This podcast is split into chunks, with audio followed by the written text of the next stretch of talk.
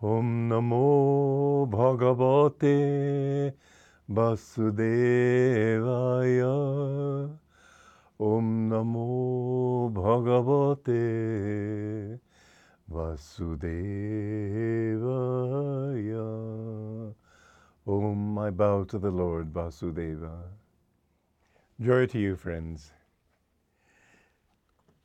We've talked about if you're if you do leave your spiritual struggle, if your spiritual path, you can't leave the spiritual path. As Yogananda said, everybody in the world is on the spiritual path, but people don't know it. So if you leave it consciously, if you know that you're going away from your ideals, other warriors, and the warrior means your own higher tendencies, they'll look down on you.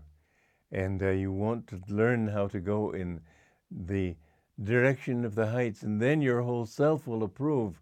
And then, whenever your whole being approves of what you're doing, then you can accomplish so much more. But if there's that self doubt, that self judgment, that thought that, oh, you're not living up to your own highest, you've blown it, you're not doing as well as you could, you've got higher potentials you're not living to. Most of the world is full of people like that, and they look kind of dead in their later years. That's why Jesus said, Let the dead bury their dead. Don't be a living corpse. And the way to be a living human being is to get your whole life force going in the same direction. So he's saying that your own higher qualities will, will uh, um, despise you and assume that you've avoided fighting out of fear. But uh, the Let's see, did I read this one? Other warriors will assume that you have avoided fighting out of fear. Those who have thought highly of you heretofore will come to regard you slightingly. And then chapter then stanza 36 says, Your foes will speak your name with contempt and will ridicule your progress. Could anything for a warrior be more painful? Well, this is the great pain that uh, you do you do draw to yourself the contempt of your own self. Other people's opinions don't matter too much, but they have some purpose. And the reason we're living in society is that by the feedback others give us, we also understand. Somebody may think that I uh, got away with that theft, but when other people see him as a, th- as a thief, they'll avoid him. And that will certainly hurt him to some extent. But the outer, the outer world and the people around you are really only symbols of your inner self, your inner nature. And you are, as it says here in the Gita, a whole nation of qualities. How could all those qualities come about through genes or DNA or even through the reactions to the things of this life? There's so much more going on in every person's consciousness than one life could possibly have produced. There's, there are layers and layers and layers of consciousness. And uh, all of these are a part of yourself. Now, if you fail, those aspects of your nature which have encouraged you to grow will uh, feel that you have failed out of fear, you've run away, and they will scold you. But also your enemies You'd think they would welcome you to the fold, but they don't. And in this world also, somehow people who have failed spiritually, even worldly people, sort of, they don't have much faith in them. If, if a person can't be true to his own ideals, how what can he be true to? So you've really completely blown it if you if you do blow it. I urge you always to remember that no matter how many mistakes you make, as Master put it, a saint is a sinner who never gave up. And if you will keep, no matter how many times you fall, just dust yourself off, get up and try again. God will always be on your side. God and Satan are realities. And some people have actually experienced. I saw a movie, it's a very good movie. If you never have seen it, do see it, about the life of Padre Pio. And Satan comes to him also in the form of a, a dog that sort of is after him. But these things, these things are real. And he got beaten up sometimes. Yogananda was one time in a the Regent's Hotel in Bombay, and uh, all of a sudden this form came out of the wall and sat on his chest, and he said, "Where is your God now?" And Yogananda said, "He's right inside me." He wasn't at all afraid, and this uh, this entity tried to take him take over his consciousness, and uh, then uh, Master just made him go away.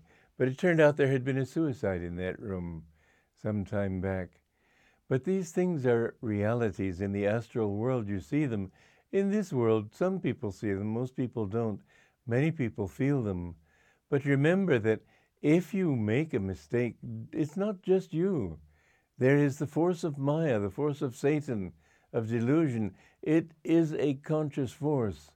And so don't just blame yourself. Know that this thing is there. And objectifying it like that will help you to overcome it. Because, as Yogananda said in Autobiography of a Yogi, thoughts are universal, universally, not individually rooted. You think thoughts according to the level of consciousness that you're on. When you raise that level of consciousness, suddenly you see things in completely different ways. And if you live in a lower level of consciousness, then these darker kinds of thoughts will come to you. So that if you start thinking lustful thoughts, then other lustful thoughts will be added to you until the point where you're just completely absorbed in them. Or if you think in terms of anger and, and revenge, people who develop this desire for revenge, it takes over them. It really begins, it's a form of possession. I remember there was an experience I had many years ago, very interesting. It was I, I was new on the path, and I had heard about these entities that come and take over, possess people, and I was intrigued. It was all completely new to me. So I thought, well, I'd like to find out about this. I'd like to experience it. So one night, I can still see it quite clearly in my mind. I was at a party, and then I suddenly thought it's time to meet a disembodied spirit. And I left the room. I remember entering a room. The, there, was, there was dim light just from the door behind me. And I was about to turn the light on. And I thought, no, I'm not afraid. I'm going to face this. And suddenly the floor began to heave. I can see the floorboards and the window. And I saw this floor with these floorboards heaving. And then suddenly I felt myself being called, pulled out of the window into a sort of gray mist. And I heard the sound of Om. And it was a very dull sound. It was it was a, a very unpleasant sound. The that aspect of the cosmic vibration that creates lower vibrations, lower hells, and so on. And I began to feel that this entity was trying to take my consciousness away from me, and I was fighting it, but I wasn't sure I'd win. And finally, I said, "Master." And the moment I said, "Master," I woke up and everything was fine. But I could feel the influence of it, and I just had to sort of shake it off, and I sat in meditation. That same night, somebody in the main building of where I was living had a strange experience. He was sitting, he was in, in sleep, I should say, when this pounding all over the door suddenly he shouted, there was a voice shouting, saying, Hello, hello, who's in there? He, Gene, who, Gene who? Gene Haupt. I don't want you, I want Don Walters. That was my name before I took sannyas.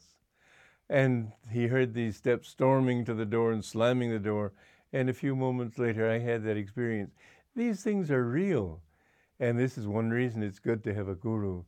But remember that if you keep your mind uplifted, those thoughts will not come to you. That power will not come to you. And if it does come to you, say that it's not me. It is the cosmic delusion, and I am not that. If you cling courageously to the right side, this is what Arjuna is trying to get Krishna, I mean, what Krishna is trying to get Arjuna to do. Live for the right and fight for the right. Fight not with weapons, but with determination and zeal and aspiration. And you will come out in the end. You cannot but. Joy to you.